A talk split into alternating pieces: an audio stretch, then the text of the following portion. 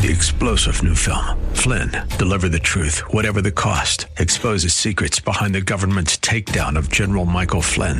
Flynn knew what the intel world had been up to. He ordered the first audit of the use of contractors. This set off alarm bells. He told the truth. He was the most dangerous person for Donald Trump to hire. They had to get rid of Flynn. Flynn, Deliver the Truth, Whatever the Cost. Available now. Watch it today. Go to salemnow.com. Salemnow.com. We do want to say to people, come to Chinatown. Here we are. Hey guys, welcome back to the show. This is Morgan Zegers. I'm really glad you're joining us again today. Um, got great feedback on the Q and A, and so we're doing another Q and A. To be honest, when I'm when I'm recording on a Sunday night, like I am now again, I usually go to church in the morning, do errands, groceries, stuff like that, and then I kind of sit down and I Sunday vibes to me is is talking more about the higher level values, lifestyle, culture kind of stuff, and its relation to politics. And so I think the Q and A really fits in. So if you guys have questions, you can DM them to me on Instagram, and that's really how I've been fielding them all. Um, or I'll do little submission boxes from time to time and then collect them. But I'm really glad that you're joining us. I had a great time at church today just got back. I'm filming this pretty late again because I had a Sunday evening event. I just got back from Turning Point USA Action. So, Turning Point Actions, um, I think it was called mm, something Unite and something, and I'm forgetting the name already, but they had a campaign event because Turning Point Action is the sister political arm of Turning Point USA. And there was Blake Mass. Well, first of all, there's the guy who's running for Speaker of the House of Arizona in the state government. He spoke. We had a major state senator that's leading on election integrity in Arizona speak.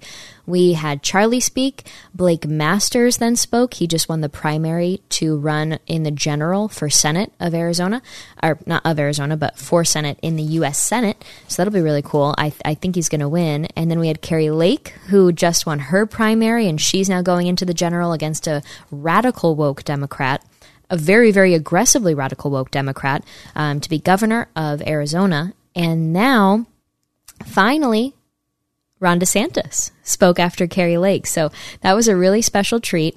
It was very nice. If you guys know me, you know that I love state power. I love the fact that we're a constitutional republic. And Ron DeSantis even mentioned that in his speech. That's what I do at Turning Point. I break down all the Federalist Papers and the Anti Federalist Papers, usually with my lovely co host, Connor Clegg.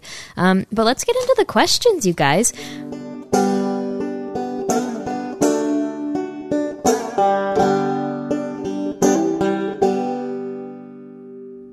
Okay, Rob said, How many acres would you want for your future homestead?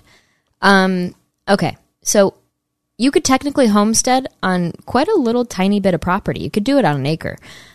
Ideally, if you were wanting to keep it small, do like a five acre thing at least. And then to be honest, I want as much land as I could possibly get in the future. And so the the question is like, well, what's attainable maybe as the first step, then maybe I would look for like a five to 10 to 15 acre plot, um, depending on location and depending on what's surrounding you. That's one of the big points too is, is who are your neighbors? Can you see neighbors?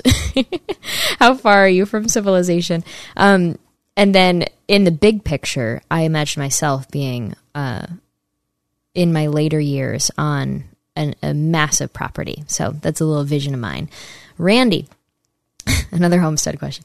On your future homestead, what will be the first animal you bring home to raise? Um, I would definitely start with chickens because it's practical and it's great to have that quick, easy access to protein. So that's why I would do chickens. I know that people say that they're dirty and you have to clean them up and stuff, but I think it's worth it if I'm actually moving forward into that. I would definitely get myself a horse I definitely want my family to be horse oriented, especially my kids from a young age, that they're very comfortable from the start. And then um, bees. So I would kind of start with those. And to be honest, goats really freak me out. I see the devil. I see the devil. I can't. I can't get into it. I know that it's a practical thing to have on a homestead, but I'm working on it. Okay. Um, so that's a maybe. One day, maybe a milk cow, you guys, but a milk cow needs to be milked constantly. And so until I have uh, a, a less crazy schedule, then we will not be getting a milk cow. Maybe that's a, a future Morgan thing, but if you follow Ballerina Farm, you can literally watch her milk her cow every morning, every night. The kids have shifts and everything. So it's a big family commitment, unless you have a, a farmhand. Um, okay. The bearded one said, Do you make good money off of your freedom flags? Would like to do something similar with my boys. Um, yeah, I mean, I, I guess, you know, what do you consider good money is really the question. So for me, I started it to pay off my student loans. We started by actually just making them for fun. My dad and I, we made one. It looked super cool. We ended up donating it to a local VFW fundraiser for one of our friends at the post because I was in the ladies auxiliary in my hometown. My dad was in the post because he served in Operation Iraqi Freedom. And one of our friends who was a leader in the post had cancer. He still has cancer. Um, I just saw him a couple couple weeks ago actually when I went into Stewart's. But um, I saw him and he's had cancer for a long time now from Agent Orange that he was exposed to in Vietnam. A lot of our Vietnam veterans have cancer because they were exposed to that chemical. And um, it, it's very, very frustrating to see what happens with our veterans. Speaking of which, if, if you guys are interested in organizations that help with this kind of stuff and to toxic exposures that our veterans face, especially the burn pits and stuff, look up Hunter 7 Hunter Seven Foundation is a really great organization, and it's not an ad or anything. I just enjoy them very much, and, and they've become good friends of mine I, at this point.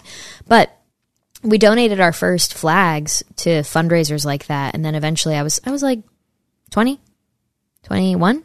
I was younger and in college, and so people had asked me if they could buy one. My dad and I were like, let's file for an LLC. And then we started selling them to literally just community people, local community people over time with local community sales, it really did expand. And so I remember I was doing I was doing like maybe five orders a week, and I would spend hours in the workshop. I would carve the stars by hand with a Dremel, and it would take hours to do the stars, uh, 50 stars by hand. And so I remember the a local fire department asked me if I could do like 30 mini 24 inch flags, and you guys, that was.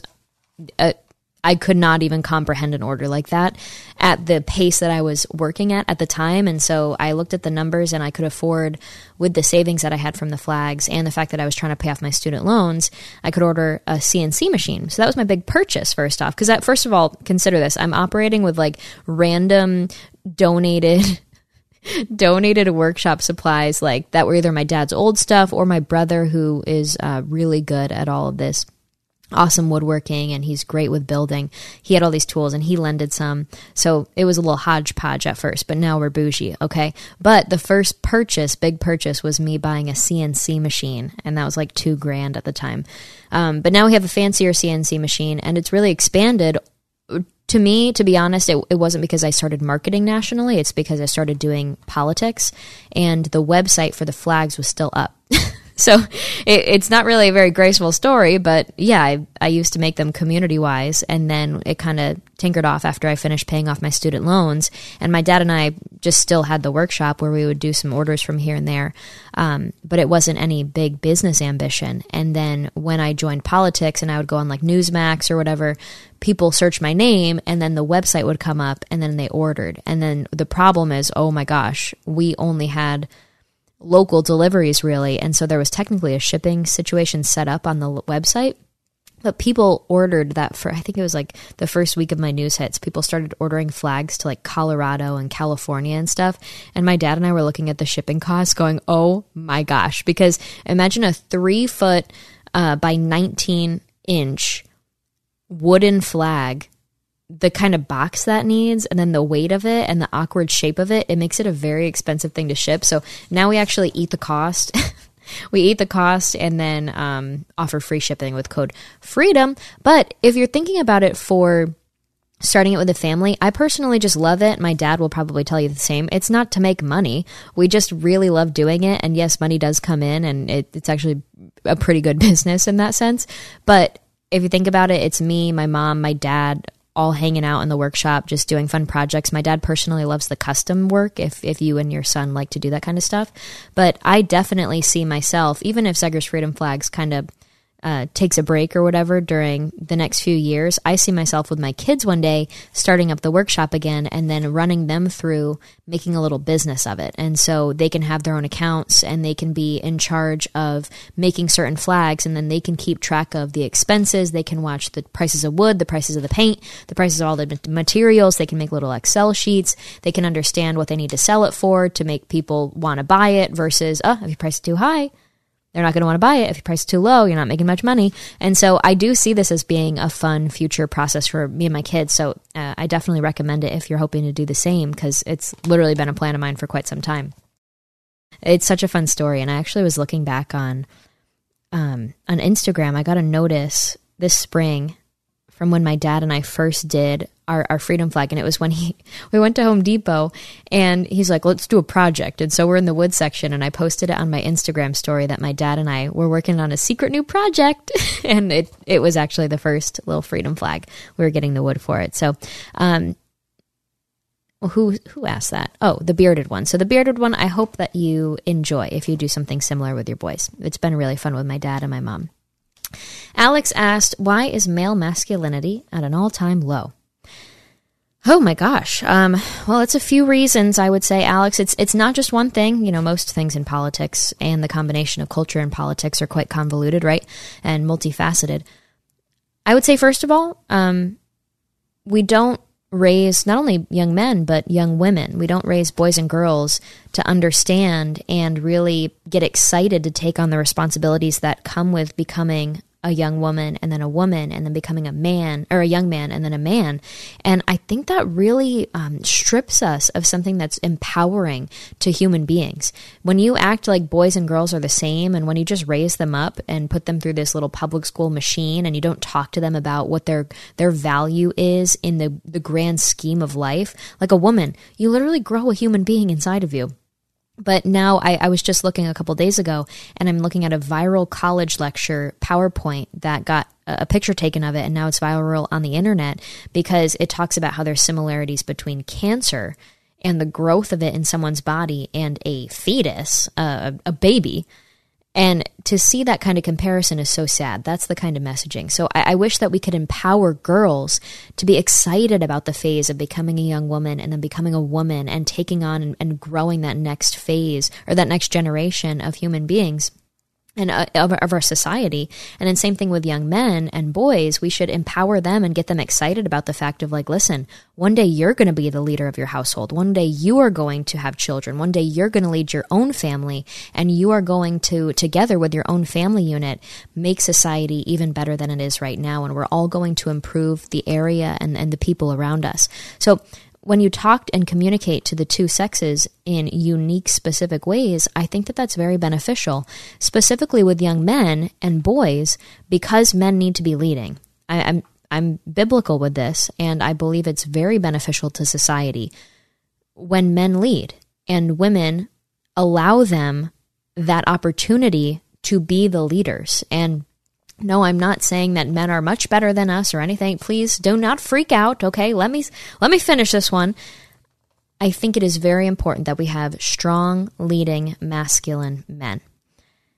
I think society is suffering right now because we lack those eh, a lot. And I was actually at the Turning Point event today, and one of the people that I know through it came up to me, I think when Kari Lake was speaking or she was just getting on, and he was asking me what my personal thought was as a young woman. He literally asked me this question of of why what is it like to experience the lack of masculinity in society with dating or, or with anything and i had the same kind of answer for him of to be honest and actually, you guys, I said to him that I don't like to just blame men. I don't like to look at guys, especially the dating field. I don't like to look at everything in our culture these days and just blame men for being weak. The politics of men are weak and they aren't leading anymore. All this stuff.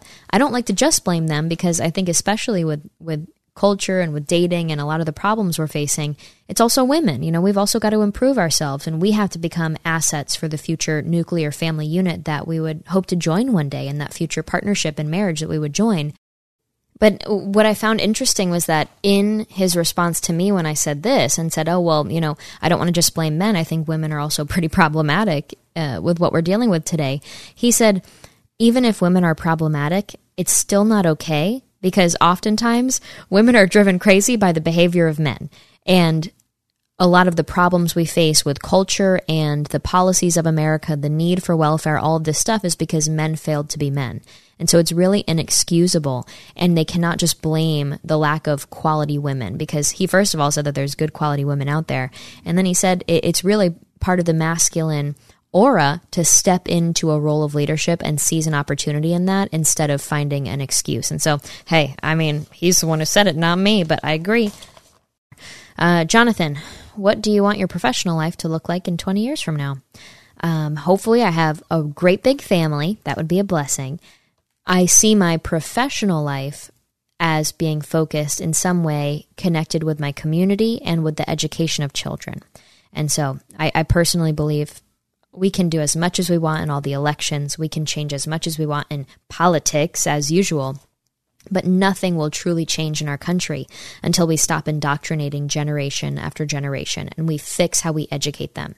I think one of my favorite takes of the last week, I saw someone talk about how, I can't remember who, but they talked about how, you know, homeschooling is not an experiment. Public school and the public school system that we have is truly the, the human social experiment, and it's failing.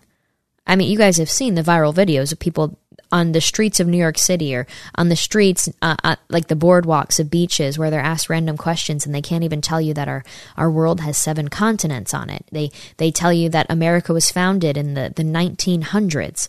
They can't name our president. They have no idea how many states are in the Union. They don't know what the stars on the flag stand for.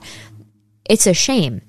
And that hearing that approach of, oh, public school in America really is a social experiment. And for centuries, thousands of years, it was really more focused on your community educating you, your family educating you, your parents educating you, and bringing you up and making you into a contributing member of society.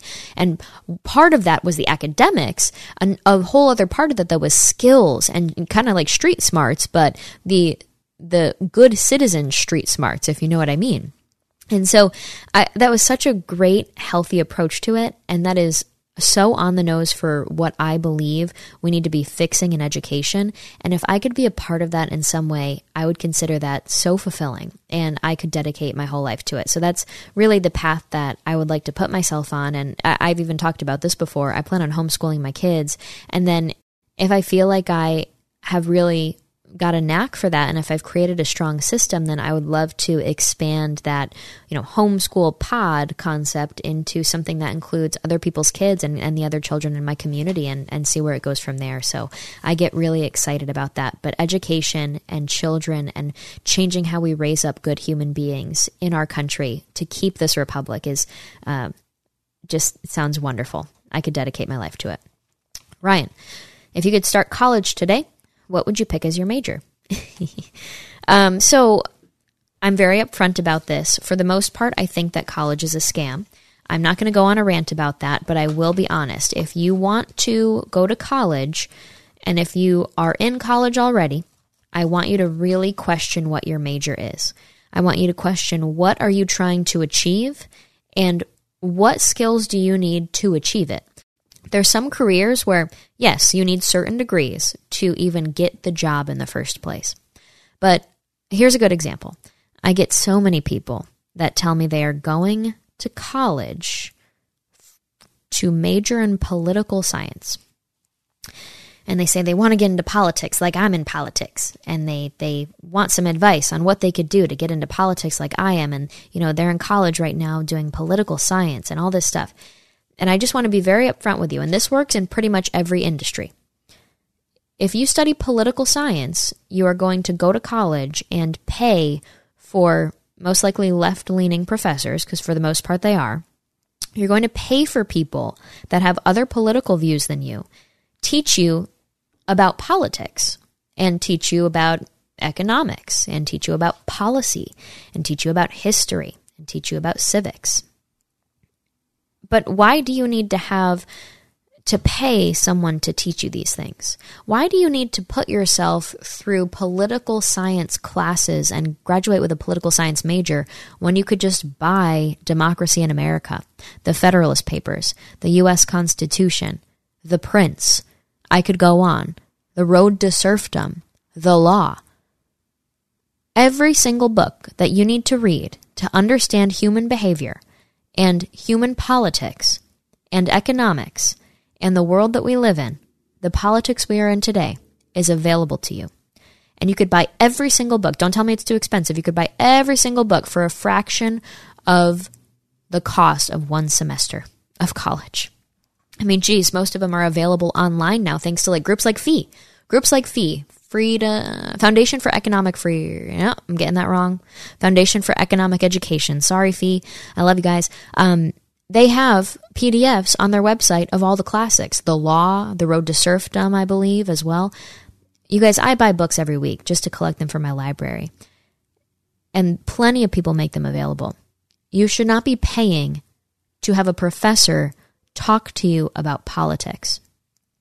If you want to work in politics, so again, this is an example of just the political industry, but consider this for all industries that are applicable to this. If you want to work in politics, you need to read political books and history books and economic books on the side as a regular human.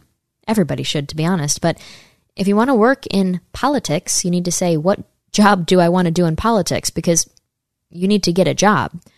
Do you want to make videos in politics? Do you want to be in media?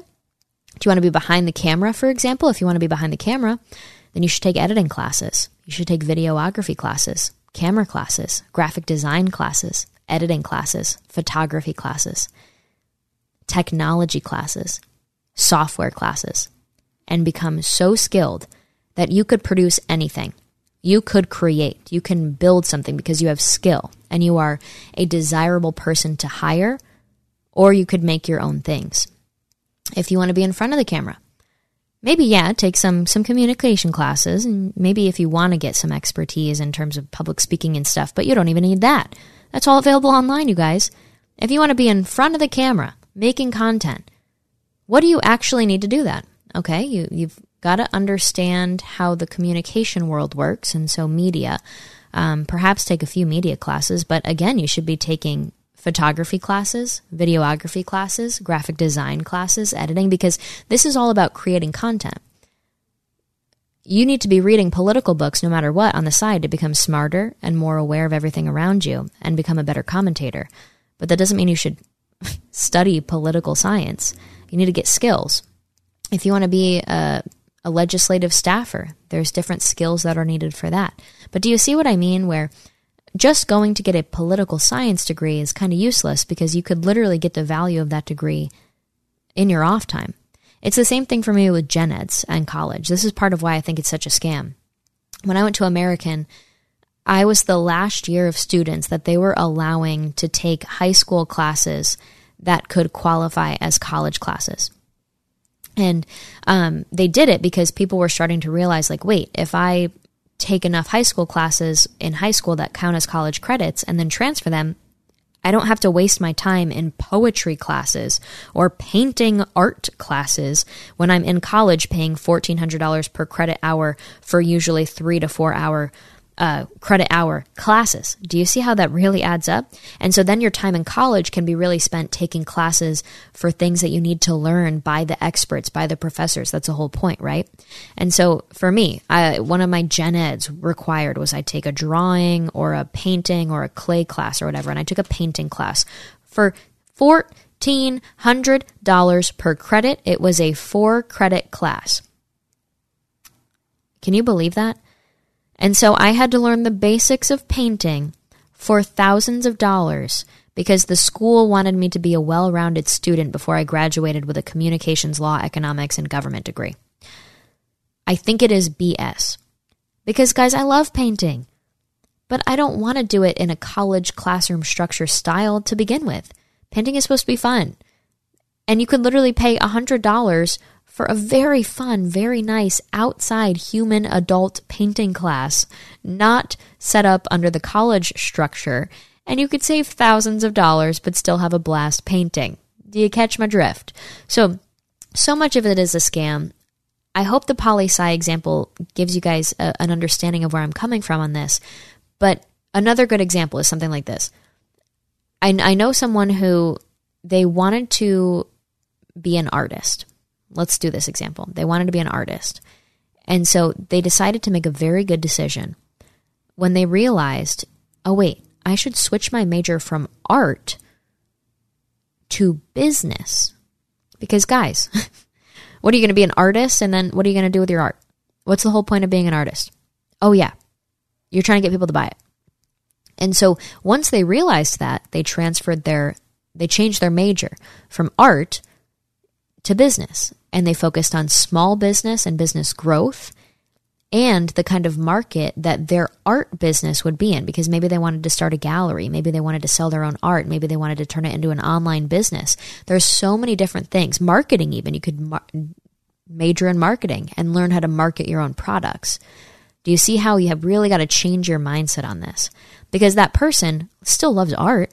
They're still going to learn art all the time. Like I said, there's plenty of art classes you could take outside of the school system for a fraction of the cost, but they're still going to grow as an artist and study and hone their craft. They're just going to utilize a college degree in a more strategic way and learn how to actually make money from the skill that they love. So Hope that was helpful. That's my biggest pet peeve is when I hear people go into college, especially like undecided or poli sci. Those are the two ones that I'm like, what are you talking about? Do not go to college if your degree is is undecided. If your major is undecided still.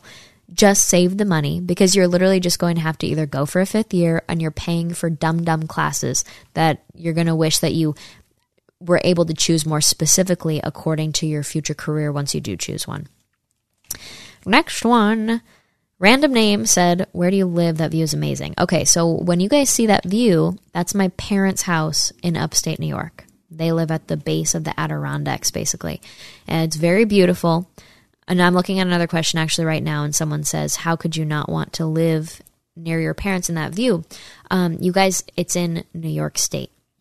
In New York State, I'm I'm sure you've heard all all of it, but I grew up under Governor Cuomo's leadership I was appalled to see their their belief in what the role of government was in our lives in small businesses in in the lives of children and students especially when we got into the education of kids and the shutdowns during covid and then the required vax that we were hearing from them the amount of taxes that they take from us the worst state, one of the worst states to start a family, raise a family, start a business, maintain a business, retire in, basically in all the categories, all the worst categories, New York ranks one of the highest.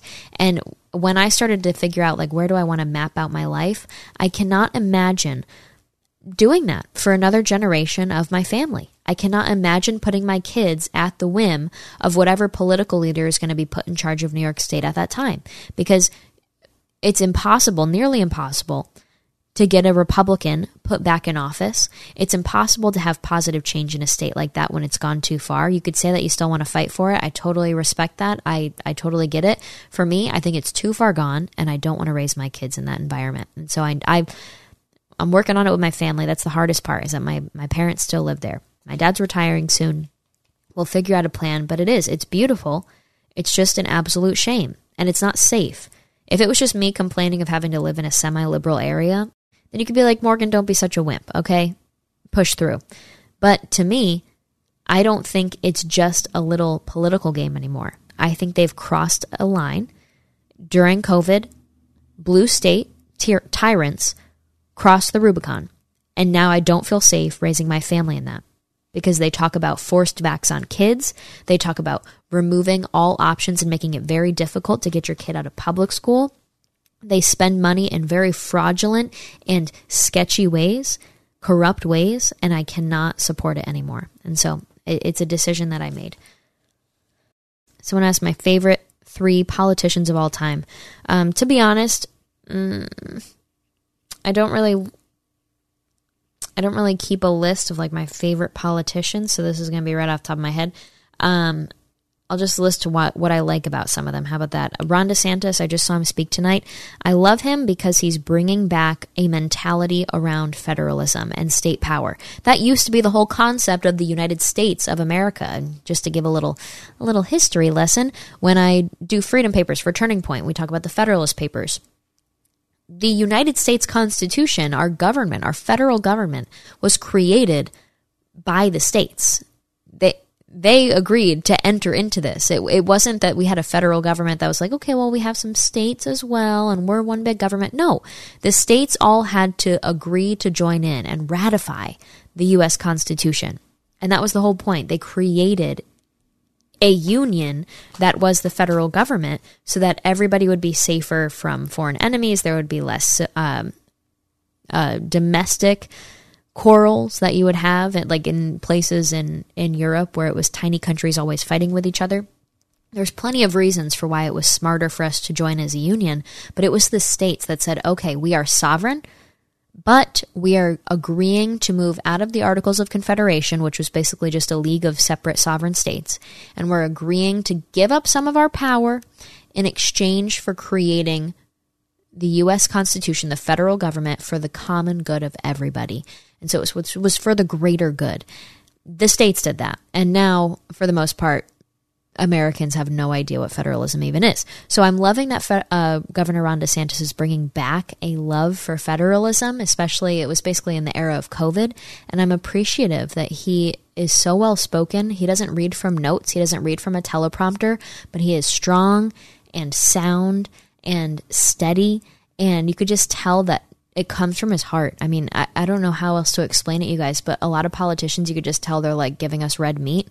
But I truly feel like Ron DeSantis is just speaking casually from his heart because that's what's inside. That he just has to speak and it, it just flows out. And I love that. Um, history wise, I really love um, uh, the Churchills.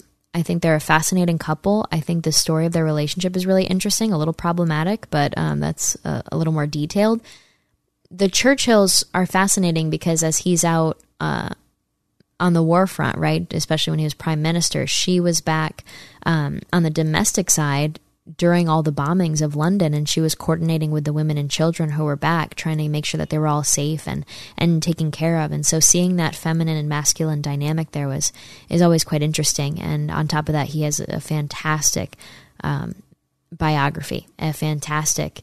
Uh, life story. So I really enjoy reading books about them and him. And there's also a really cool book of their love letters because their love letter, letters basically show all of the historic timeline from the time they started seeing each other, where they met at like a house party a dinner party and then uh, to the end of their lives. And so you see the world wars, you see the rise of Hitler. In a letter, I'm pretty sure he says something of like, there's this Hitler fellow who's causing some trouble and he's causing me some quite concern, something like that. And seeing these love letters back and forth to each other, they're just communicating as a regular couple, but you see these important moments of history start to get brought up in their communication. And she advises him, he goes to her. She even warns him sometimes of like, listen, some of your um, some of the people below you are not satisfied with your behavior and attitude these days. You need to stop it because apparently he had um, some some bratty moments, and so her letters are. I, I heard some things that are going on in your office, and I just want to let you know that you need to calm down.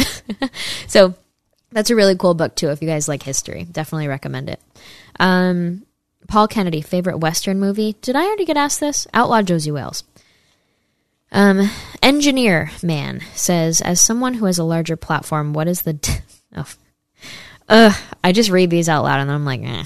okay. As someone who has a larger platform, what is the dating life like? I enjoy my anonymity. Mm. Um, okay, yeah. I mean, there's a lot of factors here. Thank you for asking. Sorry, the the more personal ones are like, ah. Um, first thought is that, hey, if you think about it for me, I am a bit lucky because I am very conservative and I want certain things, right? Like I want a lot of kids, I want to get married, I want a homestead, I want to do all these things. And because I talk about it so much on podcasts and on the media and my values and my politics and everything, I mean, it's kind of clear what I'm all about, right? And so it, it takes away that that frustration, I guess, of having to just be a regular person dating in that sense, where you have to kind of like wait to bring up politics and see what their views are and see what they want. Like people always ask me, when do you bring it up of like your your desire to get married on a date, and when do you bring up how many kids you want, all this stuff, or like the fact that you want kids? And I'm like, if they don't know this, then they must not know who I am, I guess. But like they they clearly haven't seen any of the things that I do, so it's just a little easier for me, I would say, because it's all out there. At the same time, it's all out there. Um, so I've had situations of people who just thought that it's all fake and then they're like, "Oh, you're actually like that," and then they're kind of like, "Oh." Oh, well, I don't actually want to do those things too. And so I've had that before. Um, and then the other thing too is the anonymity of it. I do like my privacy. And so I just don't share that stuff usually online. Um, and that's really how I can protect it. But I see people, oh, I see people that have bigger followings and they're posting their boyfriend all the time and then they break up and then they get a new one and then they break up and, and they have to deal constantly with people in the comments saying, uh, where did blah, blah, blah go?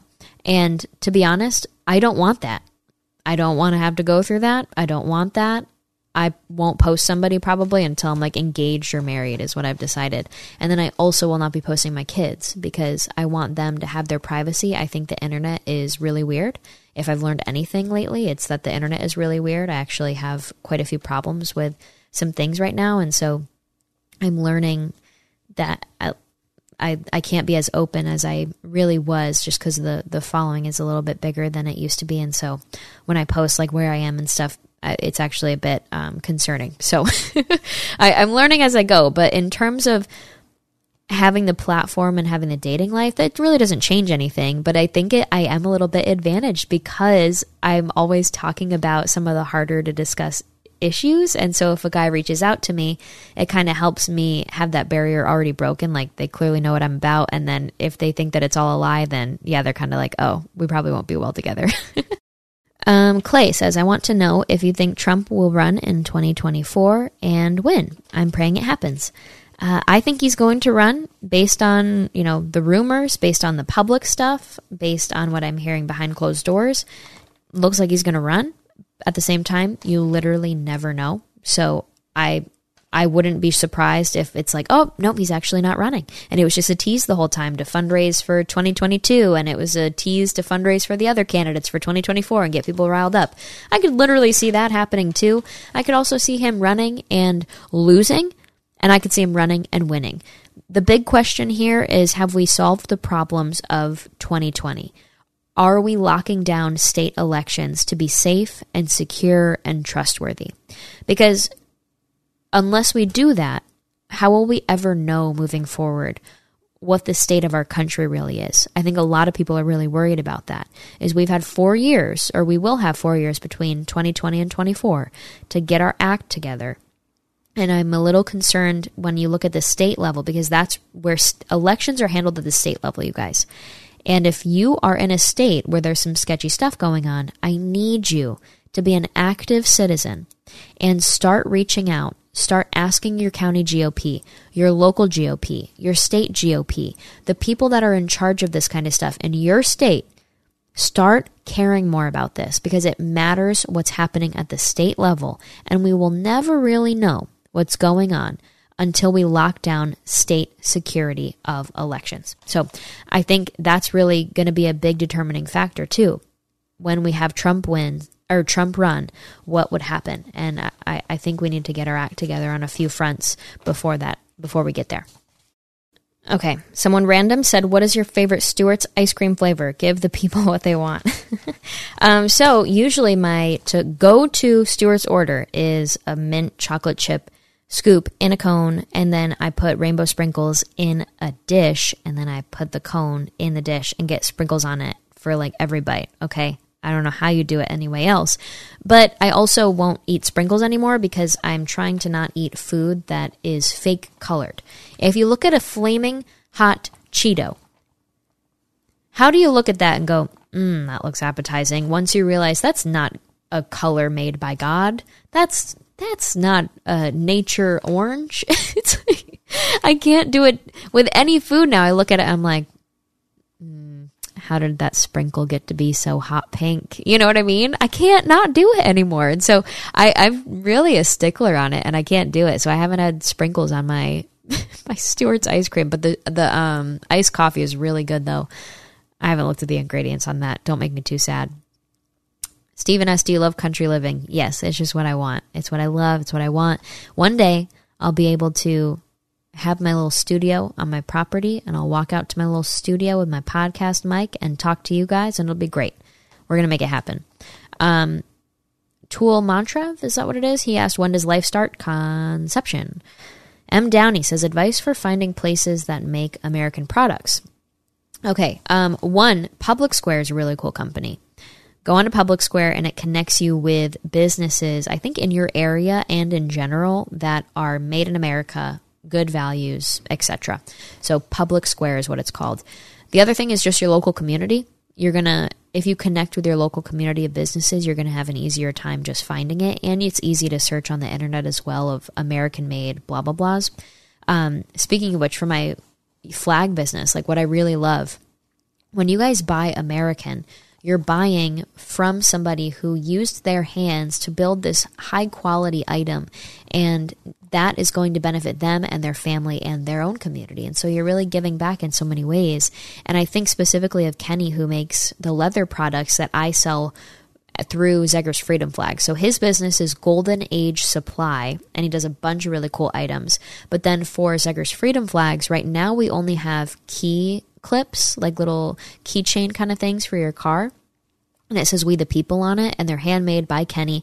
But we're doing a bunch of really cool future items that are leather that have We the People and patriotic branding on it as well. Um, so with Kenny, it's like you look at something like a wallet, right? And Kenny's wallets, some people look at it and they go, "Oh my gosh, that's that's a lot of money." It's like fifty to hundred dollars for a handmade leather wallet. But then you have to realize, oh yeah, you're paying a great American man, not some Chinese slave in communist China who's being forced to make that, that product. You're, you're paying a great American family man who's building that with his hands with quality leather that is going to last for years and years and years and years to create something that will symbolize so much and also serve such a purpose for such a long period of time. The cost of it up front, if you can afford it, is much, much cheaper in the long run than buying some cheap wallet every one or two years when it runs and fades and breaks on you. And it's from communist China. And so to me, every time I have an item that's like, oh, okay, this is kind of old and I need a new one and it's kind of faded and you know needs to be replaced, now I make a point of saying, where could I get this from someone that hand makes this in a quality way, in a way that lasts? And so, um, like from, I have a purse, I have a concealed carry purse that has a holster sewn into it. It's leather, it's handmade, it's beautiful, and it's literally going to last me for 10 years at least. I, I know it. I have item after item that I'm trying to replace with things that will just be my one thing my one version of it that I have and use for years to come. So that's my new mentality, and I, I hope you guys take that on too. And then, last question, you guys. Someone asked, Do you try and eat mostly local farm raised stuff? Struggling with my grocery prices and chemicals. Um, yeah, so I mean, for me, I don't eat processed food. I try and eat whole foods only. And so regular food, I guess. I, it's crazy that we don't consider it that anymore, but I just try and eat food. You know what I mean? Uh, not not factory created food. But yeah, I think that's all part of building a community too. Because for me, like when I think of homesteading, I really don't think I'm going to be able to like keep bees. You know what I mean? And sometimes I hear how people do it. One of the examples is is this family that owns a cute farmstead in in Burton, Texas. And they have little bees on their property, but they aren't necessarily pro beekeepers. And so they're a part of a bee co op where the co op comes and harvests the honey and then combines that honey with other local community um, bee houses and stuff and then they all have this community honey brand where they can then have their honey that they made. And so learning about these inner networks of your community and learning about the people that create and produce certain things just helps grow that. And then it's also a network where like word of mouth you meeting people and meeting friends that's really the best way to do it. So i hope that was helpful but you guys, thank you for tuning in. I really appreciate it. I hope these questions are, are good for you. I get so many of them. This is, I have five pages printed out of just uh, some of the questions that I could find, and then I only literally just got through one page. So we'll, we'll see how it goes in the future. But I hope you guys have a good week, and thanks for tuning in. Bye.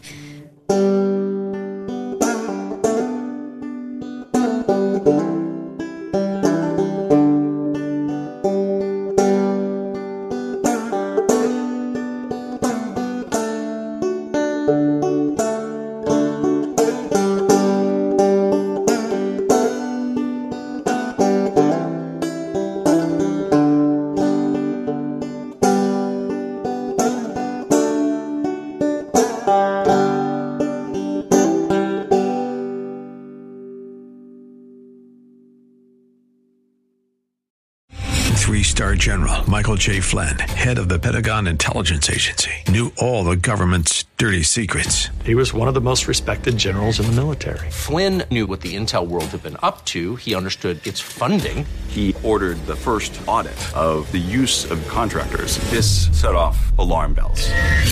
The explosive new documentary, Flynn, Deliver the Truth, Whatever the Cost, and covers the facts behind this scandal. Flynn told the truth. He was the most dangerous person for Donald Trump to hire. I find out the worst enemy that I'm going to face in my life is right here in America. They took my assessment and they wanted me to change it. And I was like, I'm not changing it. They had to get rid of Flynn.